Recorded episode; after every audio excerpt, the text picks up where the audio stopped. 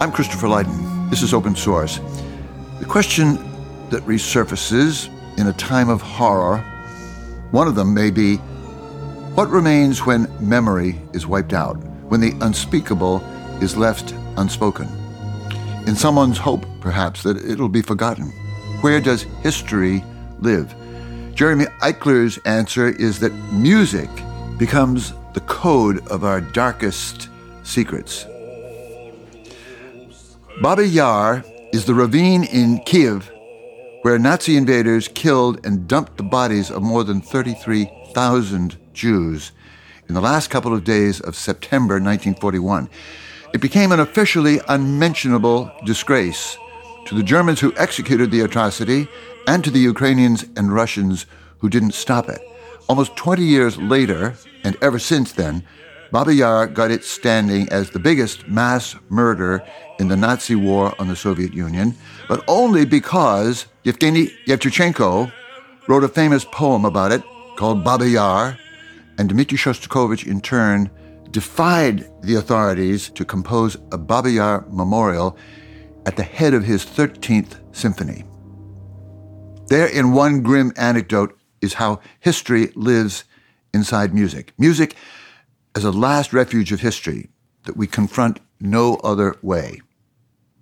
Jeremy Eichler, you've written an irresistible new book from the ruins of the 20th century called Time's Echo the Second World War, the Holocaust, and the music of remembrance.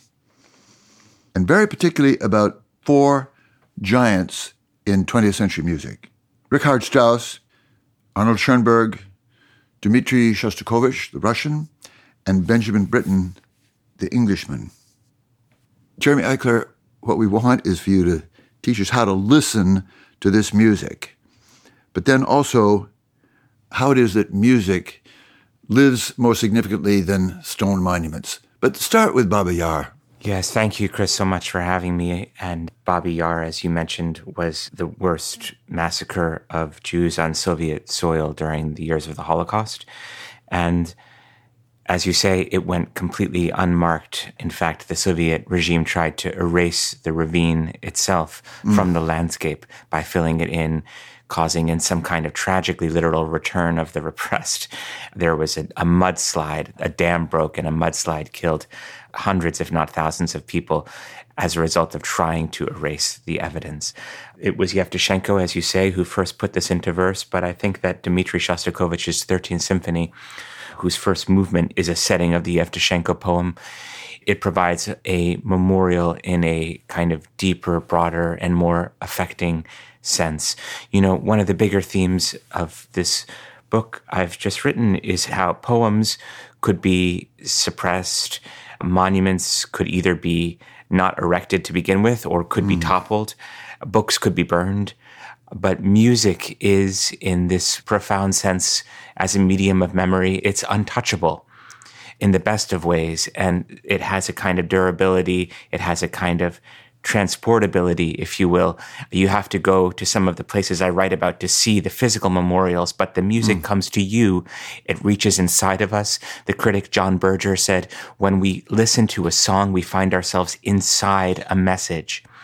And so thinking about these different messages of these different works and how they reach us, how they're with us today, and how they carry forward this kind of still living past at the moment that the generation, that experience, that era is receding.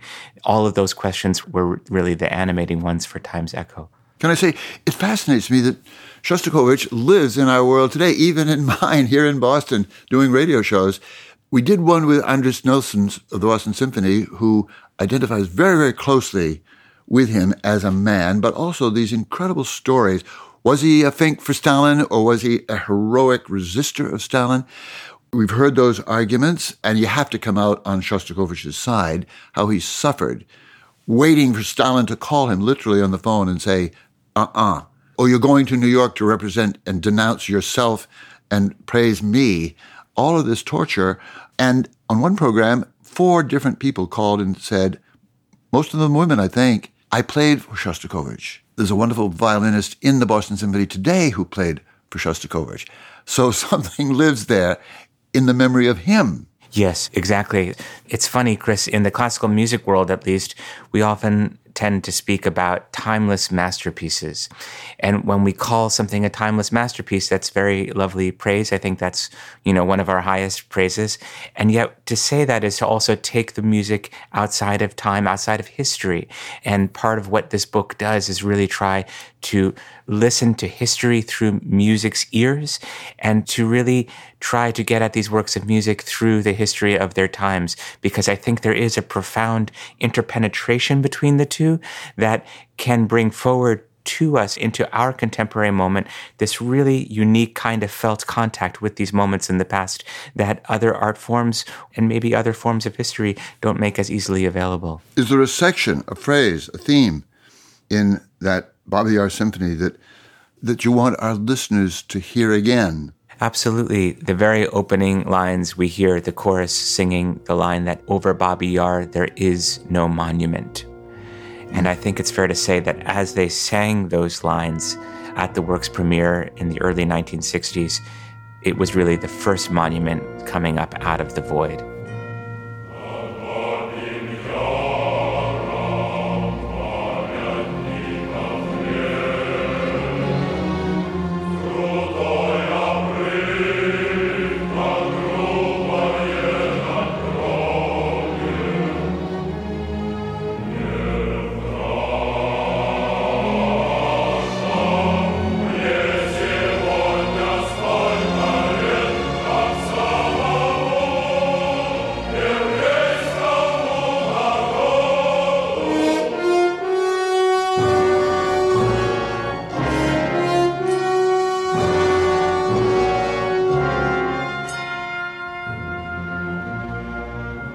Babi Yar 1941, Shostakovich wrote this piece in the early 60s? Yes. What do we know about the gestation of these ideas in Shostakovich's mind and his life? The poem was published, I believe, in September 1961. And, you know, it's interesting. Shostakovich, only a year earlier, had finally succumbed and joined the Communist Party. Mm. And this is something that's not often sort of summoned in accounts of this piece. This was totally baffling to many of his friends and associates because he had resisted party membership across years where it was much more dangerous and difficult to do so. Why did he succumb now? Everyone was so confused. It was as if the membership made him feel more emboldened to say something profoundly critical about his own society because the Babi Yar poem is only one of five Yevtushenko poems set in the 13th Symphony. And collectively, it became sort of the most publicly critical statement Shostakovich would ever make of the Soviet regime. He was not a subtle person. Was it his fourth symphony, which Stalin said could not be played? And it was not played until the 1960s in Russia, and not much in the West either. But there are phrases in it that people translate as saying, in effect, Stalin, you're dead and I'm alive. He was, in his own peculiar way, very direct. Yes, we could have a bunch of conversations about what gets called Shostakovich's sort of Aesopian language, ways that he was sort of saying one thing to one group of listeners while another to a second group. It was with the Fifth Symphony that interpretive schism came about, where basically many of his works got to be heard in a kind of affirmative key by mm. members of the party. And yet at the same time, he was seen as a kind of fellow sufferer by so many just ordinary Soviet citizens who then came to hear in his music this sort of statement of struggle and of a kind of search for inner expression in a world that was constituted by lies. Is there a passage in the music in which we can yeah. hear his mind? Yeah, one of the passages I find most compelling, in some sense, the most kind of unguarded emotion, comes from his 1944 second piano trio. Yeah. This is an extraordinary piece that was a memorial to the critic Ivan Sollertinsky, who had died, Shostakovich's very close friend. It also may have been a memorial to, again, Jews murdered on Soviet soil as part of the Holocaust. The finale was written during exactly the period that the Red Army had just liberated the camp of Majdanek And there were the first reports on the existence of these unbelievable factories of death that had been discovered.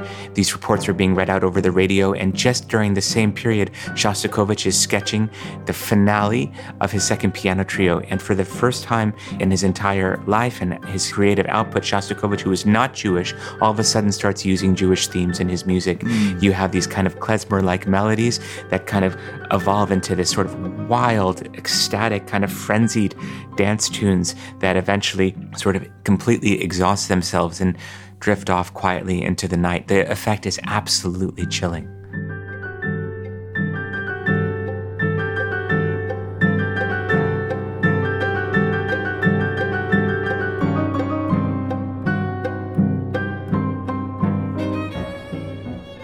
Shostakovich, of course, was a Russian patriot who wrote a great Leningrad symphony about the near extinction of what is now Petersburg, was Petersburg before. What does that tell you? Those amazing stories of rehearsing that symphony while it was under siege, blockade by Nazi Germany.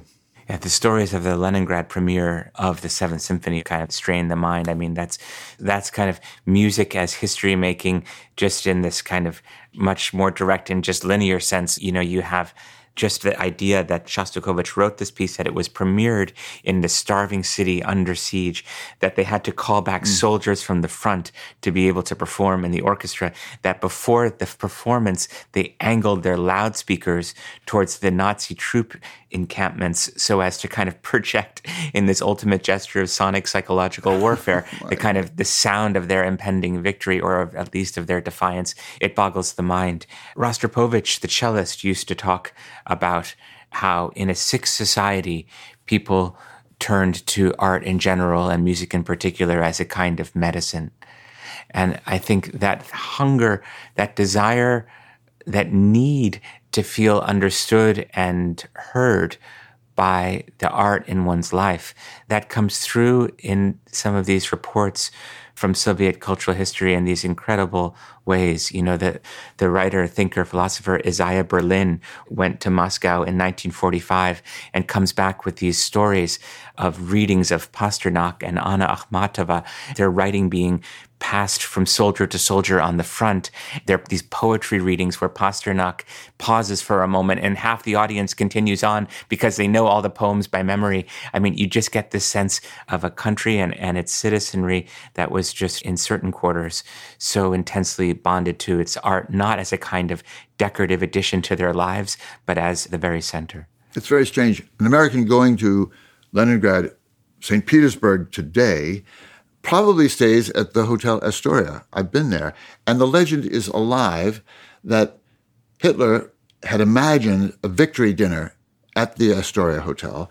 But also, there's the line that the people he wanted hung with ceremony were Stalin and Shostakovich. Yes, and Ilya Ehrenburg, the writer who yeah. traveled with the Red Army and was very involved in documenting all of these atrocities at that time.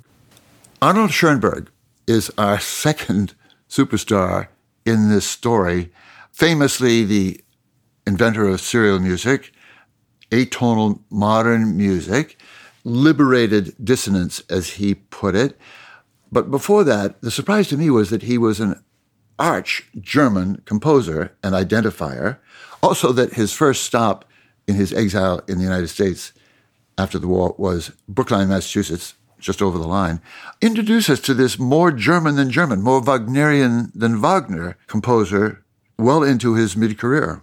Yes, he's a fascinating figure who I think crystallizes so many of these kinds of tensions, in some ways contradictions of German and German Jewish history across the 19th and 20th centuries. I mean, one way to think about Schoenberg and his nationalism was that he was really a child of the 19th century, mm.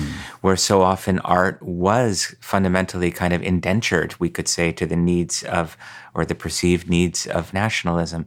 And so throughout his life, he seemed to possess this kind of inalterable need to connect his own creation to some kind of larger collective.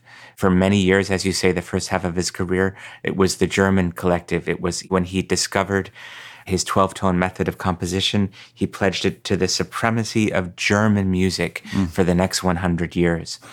and of course, German patriotism, German nationalism within the arts was hardly a novel phenomenon at the time. You know, so many Austro German artists went absolutely crazy when the First World War broke out and became hyper militant. You know, Freud himself pledged all of his libido to Austria Hungary.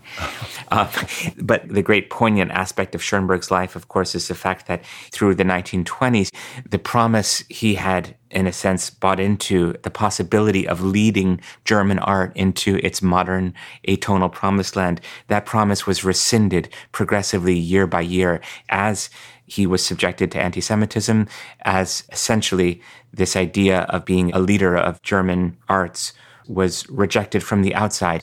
There are these incredibly powerful letters he writes to Kandinsky in 1923. He realizes, I'm not actually even a German. I may not even be a human being. It seems the identity that's being thrust upon him was that he is, in fact, a Jew. And then from that hmm. point on, we see an embrace of a Jewish political identity that becomes increasingly obsessed with the dangers mounting for European Jewry. Eventually, he flees in 1933, and his time in America is spent, at least at the beginning, very intensely involved with the fight for what he called the Jewish national cause, kind of shocking awake European Jewry to the impending catastrophe. Right. And the capital of German music, in certain sense, moves from Vienna to Los Angeles. And Stravinsky's there eventually, and Thomas Mann, and so many others.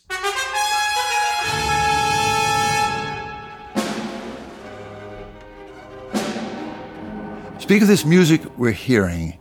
It was called Survivor from Warsaw, written in Los Angeles in 1947. It's a long time later, but it is the first, specifically an intentional memorial to the Holocaust. I want you to help us hear it as history. Yes, this was, as you say, incredibly early. It, the year was 1947, Chris, and uh, this work was written on a commission from the Koussevitzky Music Foundation. Most of the pieces that Koussevitzky commissioned through his foundation were premiered by the Boston Symphony, his own ensemble. In this case, the score arrived, and it seemed he did not really want to touch it. It has a piece for narrator describing a scene from a concentration camp. It may have even been an extermination camp where Jews are woken, beaten, and sent to the gas chambers. So this was a shocking scene for its time. This was before there was a single built memorial anywhere in the United States to the Holocaust, and before there was a single book of published survivor testimony but I have no recollection how I got underground to live in the sewers of Warsaw so long a time. It was a period where Night by Elie Wiesel could not find a publisher. Primo Levi's Survival in Auschwitz could not find a publisher, let alone an audience. And here was Schoenberg coming with this shocking work of 12 tone music that told the story of the Holocaust in extremely vivid terms. And so it was considered essentially by Koussevitzky, it seems, unplayable. As a result, it has its world premiere ultimately in a university gymnasium in Albuquerque, New Mexico, with an amateur orchestra and cowboys singing in the chorus. Get out! The sergeant will be furious! They came out, some very slow, the old ones, the sick men, some with nervous agility. They fear the sergeant they hurry as much as they can, in vain! Stick with Koussevitzky for a moment. Serge Koussevitzky commissioned and played first performances of a lot of great music, himself Jewish. What was his hesitation about the survivor from Warsaw? You know, it's a great question. We don't know for sure what he objected to. There's some letter where he says that he finds the text depressing. I think that was kind of shorthand for the fact that Koussevitzky was an artist who had a very different take on the purpose of art in the wake of atrocity. Mm. And that's a whole other fascinating question. What should memorials really do? Should they help us move on? Should they, in Koussevitzky's view, should art after the war mm. be kind of restoring us to our humanity through its beauty, through its sense of these older eternal values? Should it be a kind of balm on our sort of shattered sensibility and our, mm. our shattered hearts and souls. That, it seems, from his speeches that he was giving to the incoming class at the Berkshire Music Center after the war, that seems to be how Koussevitzky thought of things. Schoenberg and others, like the critic Theodore Adorno. I was going to say, a, remind us of the famous Adorno line. Yes, the famous Adorno line was that after Auschwitz, there should be no poetry. To write poetry after Auschwitz would be barbaric, was his famous line. That's the one that gets quoted a lot. The one that people don't remember as often is that he actually revised that opinion years later hmm. and came back to the subject in order to honor art's power of witness. And he wrote, because the world has outlived its own demise, it needs art as its unconscious chronicle. Wow. So that whole idea of art as an unconscious chronicle, as a kind of witness to history and a carrier of memory for a post-Holocaust world, that's really been the larger theme I've been thinking about with all of mm. this music. In Schoenberg's case, I think we have a shocking early example of this powerful memorial that takes the opposite approach that Koussevitzky wanted to take. It takes the approach of forcing the moment of barbarism directly into the frame of the work of art itself. The idea being that maybe this shouldn't be about resting in peace. This should be about disturbing us, making us sleep a little bit less comfortably, and in so doing, perhaps holding on to some of these reasons that societies go to war in the first place. Wow. Point us to a section, Jeremy, where we feel that defiance of the Adorno doctrine. It can be no art. And we are going to relive something of the experience. I think that you feel it in the intense dissonance of this piece survivor from Warsaw. You feel it in this incredible orchestral crescendo as the narrator is finishing his story, as these prisoners are being beaten, literally beaten with rifle butts and counted off for the gas chambers. Schoenberg orchestrates this extraordinary crescendo that culminates in the central prayer of Judaism, the Shema Yisrael. Faster and faster, so fast that it finally sounded like a stampede of wild horses. And all of a sudden, in the middle of it, they began singing the Shema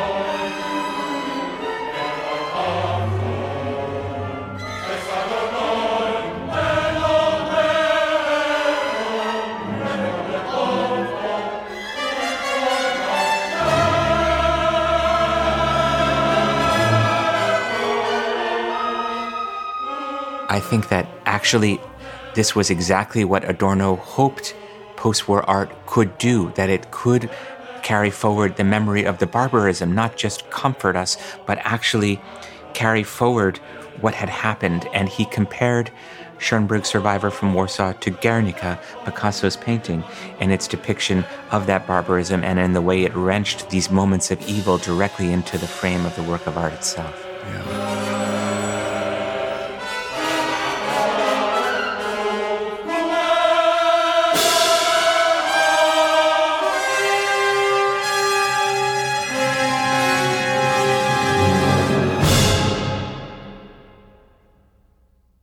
Jeremy, I'm glad you make that connection to Guernica, now finally owned by the Spanish government. About the Spanish War in the 30s, in the run up to World War II.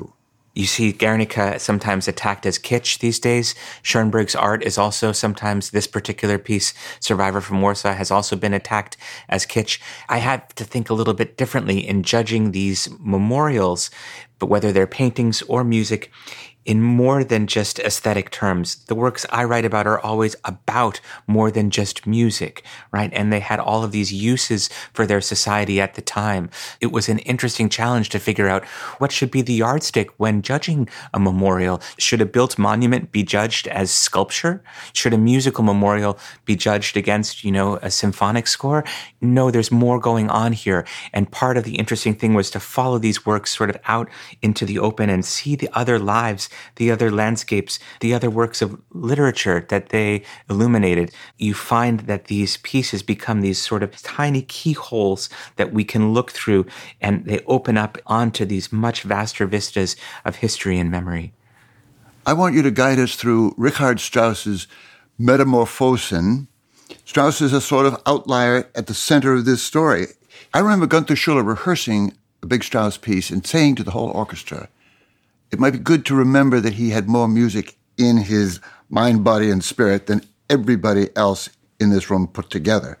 And yet he's a tragic figure, a great composer who didn't exactly join the Nazis, but he, he held on to his formal titles through the Nazi period and has paid for it ever since. Explain this man. What was he going through that he saw so much and missed the picture? I think he did see so much into the depths and the history of the art form.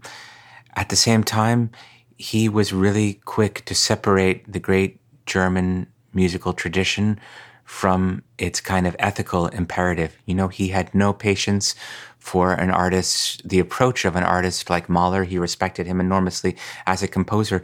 But in Mahler's music into the 20th century, you still see the sort of dimming torch of German music's ethical vision was still flickering. You know, this idea that music can uplift us, that it can be connected to a sense of communal well being. Explain that word, Bildung. We know it sort of in Bildungsroman, the story of a life, David Copperfield, and many others. But what did that word Bildung mean to Germany. What did it mean to Richard Strauss? Yes, Bildung is, as you say, kind of an ubiquitous but also untranslatable word. We have no direct equivalent in English, but it really stood for this idea that art in general and, and the finer arts, performing arts, the poetry, music, literature, that these things could somehow that they could work a change in us as human beings. Mm. That was not just about, you know, giving us a nice night out at the opera or a few calm moments of you know reading a novel and and admiring the language but that these things cumulatively you know taken in over the studied enjoyed over the course of a life could sort of ennoble us they could lift the spirit they could make us better people essentially educate the sensibility and that was a concept that Schoenberg, for example, and many German speaking Jews of the period really attached themselves to quite fervently. There were these stories of German Jews getting entire volumes of Goethe for their bar mitzvah present. You know, this mm. was kind of iconically speaking because the promise of Bildung for groups on the margins of German society was that if you love this German art like we do, you too can be kind of respected as an equal. This was the theme of a kind of emancipation through culture that German Jews bought into, and certainly Schoenberg's generation did. It becomes incredibly poignant because that whole idea of Bildung is sort of warped and weaponized over the course of the yeah. 19th century so that it comes to stand in for we Germans have the best you know, the best symphonies, the best literature, that German culture becomes a badge of nationalist superiority as we go into World War One. Mm. And it gets, of course, the story just gets worse and worse from there. Strauss, to get back to what you were asking about, many have seen Strauss standing on Wagner's shoulders, musically speaking, but basically saying he had no patience for this whole heavy ethical, metaphysical baggage of German music. He wanted to kind of shear it all off and basically say, I want to make German music proudly modern. I want it to speak to the kind of disjunctions of life in the modern world. I don't want all of this heavy ethical baggage. And, you know, there is a slippery slope between, you know, making that move with German music's ethical inheritance and then espousing a kind of political nihilism in his own life that allowed him, when Hitler came to power in 1933, to essentially say, well, you know, it's bad, but maybe it's not so bad. And I think that perhaps I, Strauss, could could find a way of making a contribution to German society by working with the Nazi government. He accepted the presidency of the Reich Chamber of Music. a post that he held all the way into 1935. He allowed the Nazis to use his music and his presence in the country to legitimate their own authority. So it's a really complicated story. He also had Jewish family members, and so he felt himself kind of over a barrel. He kept on having to call in favors to senior Nazi officials in order to protect his own mm. uh, daughter in law and his grandchildren. So, you know, it was a partnership of opportunity. He does not come out looking very good through these years. Then in 1944, near the end of the war, it seems there's some kind of dawning inner awareness for him about just how horrible everything has become, how German music has essentially been debased beyond recognition, mm. how his own reputation itself, how he's tainted it probably forever through the, his own ethical choices. I hear you saying that around that notion of Bildung, the whole composite cultural Renaissance man, he's segmenting it. I think what he was essentially saying is that that he found that whole ethical charge, that utopian aspiration at the heart of the 19th century German cultural project. He found that old fashioned. He mm. wanted to be a proudly modern guy. He loved his kind of sort of objective authorial detachment from his own creation. He loved to kind of strike those poses. At the same time, you know, he was Richard Strauss. Romain Rolland called him a classic in spite of it all, you know, and he himself, towards the end of his life, eventually you know, was using metaphors referring to himself as the last mountain in the great mountain range of German music. Mm. In a sense, there is a truth to that. And that's also partly what makes Metamorphosen so powerful because it becomes more than one artist's own confessional statement. It also, I think you can hear it as a moment where German music, sort of debased beyond recognition, begins listening to itself and that Strauss at that very late moment realizes that at that point in the war, this whole broader tradition of German music could really rightfully be summoned by its own name for one task alone, which is to serve as a memorial to itself. And he sits down and he writes this incredible work, about 25 minutes long, for string orchestra, this kind of work of spiraling, sorrowing beauty mm. Called Metamorphosen. It has instantly a kind of confessional tone to it, and he writes underneath a quote from Beethoven's Eroica Symphony, the funeral march of the Eroica Symphony, Strauss writes the words, In Memoriam. Mm.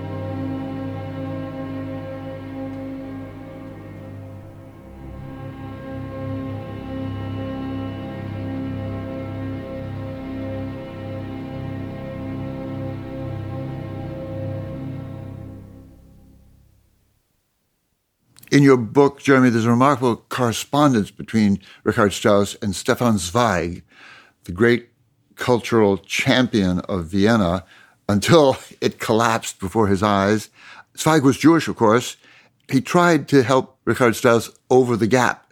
Yes. And Strauss wouldn't go, in a way. Yeah, that's such a powerful correspondence I found. Strauss's primary artistic partner as a librettist had been Hugo von Hofmannsthal, who was responsible for the libretti of Elektra, Rosenkavalier, and many other operas. He dies in 1929, and Strauss is totally bereft, thinking he may not ever write another opera. Along comes Stefan Zweig, and they work together brilliantly. Together, they very quickly produce an opera called The Silent Woman, Die Schweigsame Frau, and Strauss just absolutely adores working with Zweig. Then there is this kind of slightly inconvenient fact that Hitler rises to power in 1933. Hitler mm. seizes power, we should say. And Zweig is an Austrian Jew. Strauss wants to continue their collaboration essentially in secrecy. Uh, this makes Zweig incredibly uncomfortable. And you see in their correspondence back and forth what I view really as a kind of prism through which we view, symbolically speaking, the real time dissolution of this entire German Jewish symbiosis. Hmm. I'm thinking of a rather pathetic statement from Strauss that you quote at length, in which he says, Of course, he's not anti Semitic. He's played and learned with innumerable Jews that he's ever indebted to. He's got Jews in his family. He's never thought of it that way. But he's saying to Zweig, in effect, enough already with the with the ethnic thing. Do we have to bother with that? Did Mozart consider himself, you know, a representative of Germanness or of Aryan values? Let's forget about it. Yes, this was a letter that he wrote to Zweig that Zweig actually never received because the Gestapo had been monitoring Strauss's mail. And in the same letter that you're quoting, Strauss claims that he has been kind of aping the presidency of the Reich Chamber of Music, and this could not be allowed to stand. And they basically forced Strauss's resignation from his post at that point. But yeah, it is an astonishing, incredibly offensive letter, actually, that really reflects more than anything else, I think, the kind of blinding force of artistic egoism. Mm. Uh, and yet Strauss leaves us ultimately with this work, Metamorphosen. What's amazing, Chris, is it kind of gets at it was Schoenberg who had this line that only in music can you confess your heart while keeping your secrets. Mm. I think that that really applies to Metamorphosen. There's clearly something confessional happening, but the only actual words Strauss gives us in association with this score are those two words in memoriam, but he never specifies, you know, in memorial to what or to whom. And the place I ended up in my thinking about this was over 75 years after his death, maybe he doesn't get to answer that question anymore. So in thinking about these composers, I've also been thinking about how, you know, it's one thing to think about what their intentions were in creating these musical memorials, but it's also another question about what are some of the meanings we might actively bring to them? Please. How might we actually inscribe these works with some stories that do not get remembered, that were not part of what the composers were possibly intending. And yet, for me at least, once I've put the two together, I cannot hear one without thinking of the other. To give you an example, Strauss seemed all too impervious to the kind of suffering that was going on around him, at least outside of his own family, but in his small Bavarian town, as his neighbors were being gathered up in the town square on Kristallnacht, they were being spit upon and forced to sign a declaration to leave the town by sundown and never come back. You went there. I went there. I tell the story of Strauss's German Jewish neighbors, a couple called Michael and Emmy Schnabel. He was a papyrus researcher and an Egyptologist, and she was a lover of German literature. And the two were gathered that day on Kristallnacht in the middle of the town square. They were spit upon. They were forced to sign this declaration that they planned to leave. Mm. They got turned away at the Austrian border town of Feldkirch. They got turned back, I should say, and they took their own lives by suicide, leaving a note a little bit like Zweig's saying that they preferred to die rather than to live the rest of their lives in exile from the fatherland. So these are some of the stories that I try to actively inscribe into this music. And there are many others like this a story of British bombers who were shot down after bombing the city of Munich. Their bodies still to this day, some of them at the bottom of a lake near Strauss's home. I worked very hard to surface also these forgotten stories and ask whether perhaps the music can help us remember them too. Let us talk of Benjamin Britten, the youngest of the four, Englishman, of course, born 1913, and he writes the War Requiem in 1962. I'm interested in the War Requiem. I'm especially interested in the correspondence it engendered between Britten and, of all people, Shostakovich. Can you tell us that story? Shostakovich loved the score as a whole. He likened it to Mozart's Requiem, to Mahler's Das Lied von der Erde. Mm. He thought of it as one of the great works of music history. Uh, Rostropovich once told me that Shostakovich's favorite movement was the Agnus Dei movement, uh, which opens the Lamb this, of God. Yes, which opens with this beautiful kind of rising and falling line. And there's also, of course, most iconically, probably the moment that has captured most listeners' imagination is this very powerful setting that Britten gives us of Wilfred Owen's poem Strange Meeting, where we have two soldiers from opposite sides of the First World War essentially meeting in this underground tunnel and realizing that they're both dead, having killed each other.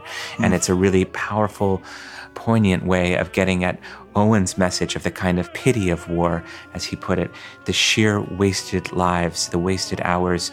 That was the First World War, was of course an event that someone like Britten it was kind of the crucible of his pacifism. He was a profoundly sincere pacifist. And this was a war where it was easy to be that way because, you know, the two sides, as they slaughtered each other willy nilly, you know, these soldiers, if you stopped one of them mid battle and said, Excuse me, sir, why are you fighting? Most of them, many of them, could not even tell you.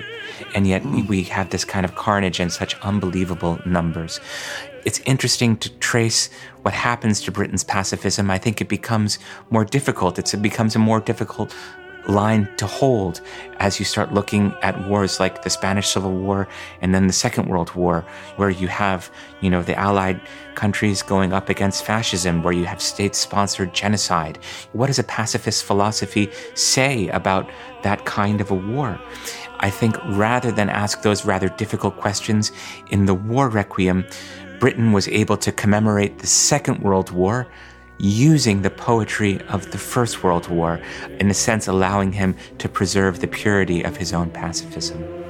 Mm.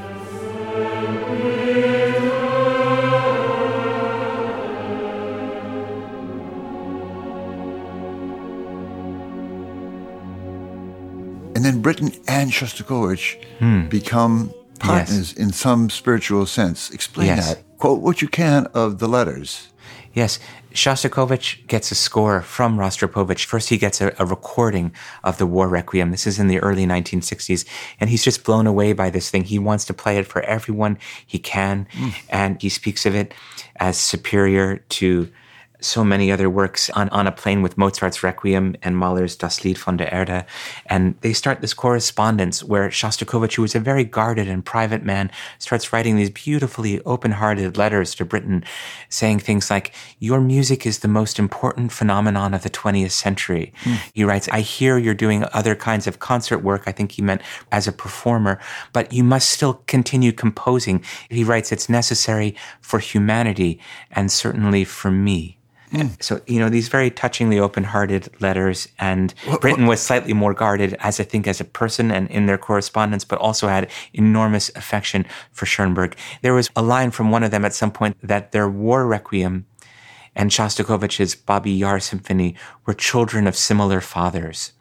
And I think that it's the children themselves that help the fathers realize how similar they were, and that this correspondence then takes shape. And in a sense, this beautiful artistic friendship culminates in Shostakovich's creation of his 14th symphony, which is this beautiful symphony of songs dedicated to Benjamin Britten.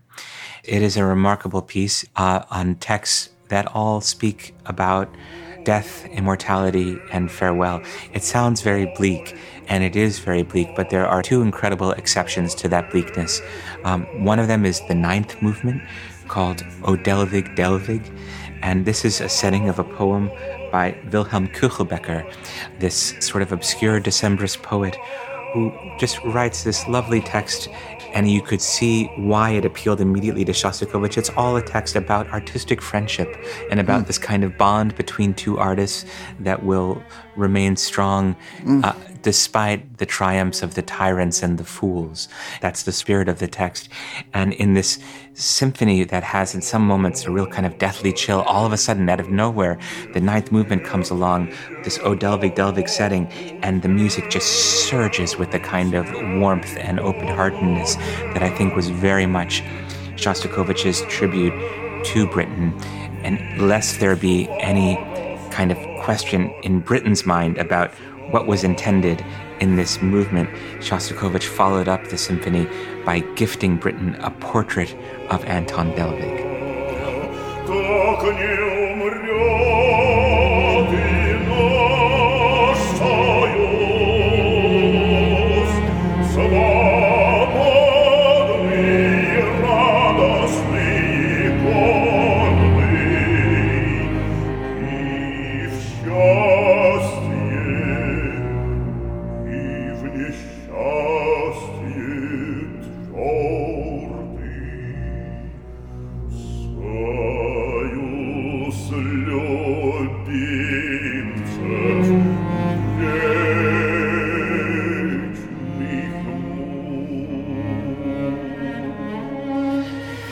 Other, really, to my mind, very memorable moment in this particular symphony, it's all memorable, but there's an extraordinary movement, a setting of Apollinaire's poem, The Suicide. And in it, mm. um, the poem depicts a man lying in his grave. And we know from the biographer Shostakovich considered suicide at multiple times in his life and in some very powerful metaphorical way. He's a man who gave his life to his art and to his country. And in this poem, we know Shostakovich is identifying with the man lying in his grave in part from the kind of incredible luminosity of the opening music. It starts with this kind of cello solo, and then a soprano enters singing of three white lilies.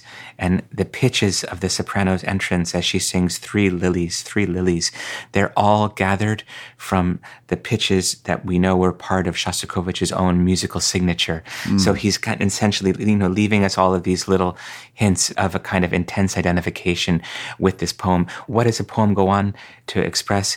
It talks about how there are these three lilies growing out of the grave, of this grave of this man who had taken his own life, one growing from his mouth, one growing from the site of his heart, and one growing from the site of his wound. And it always struck me just on its face, it's an astonishingly beautiful song.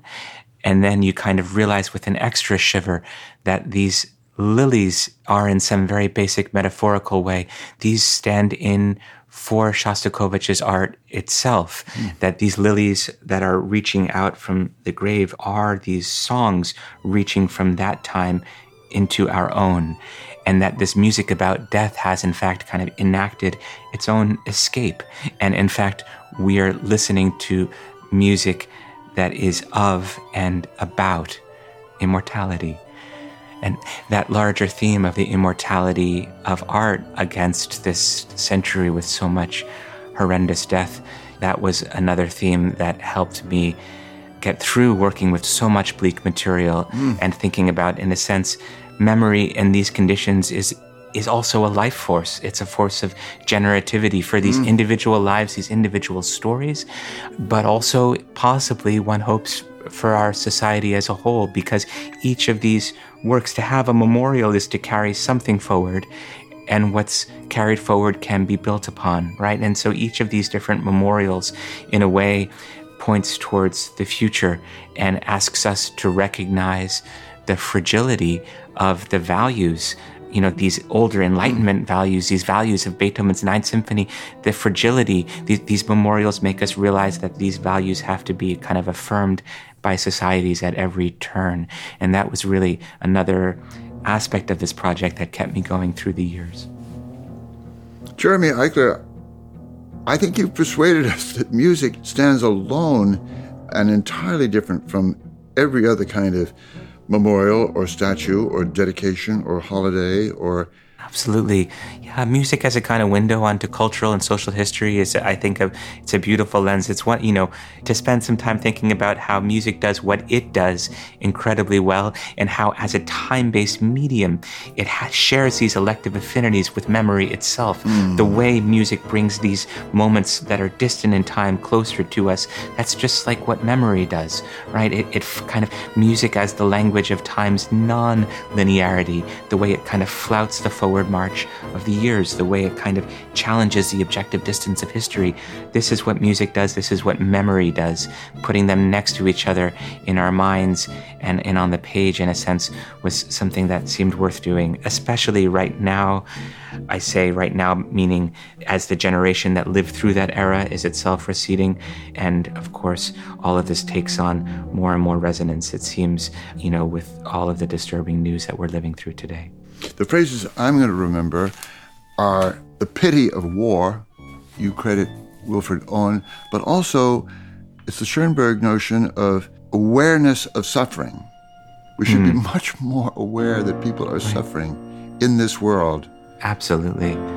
And I think that part of what comes with listening to the past through music's ears is this heightened sense of not just felt contact with these earlier eras, but also of empathy, like you say, empathy for suffering in other times and possibly suffering during our own. Jeremy Eichler, thank you enormously for 10 years' work that went into Time's Echo, the book, the Second World War, the Holocaust, and the music of remembrance. And thank you, Jeremy, for this conversation. Thank you so much, Chris, for conversation, for the show, and for giving us a moment to share some of these ideas with your listeners.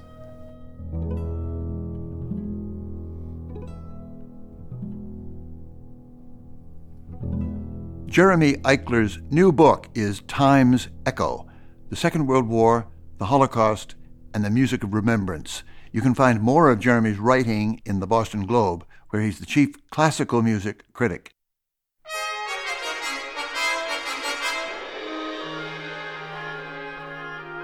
And finally, a brief appeal. Open Source is an independent podcast, meaning we count on listeners to sustain our work.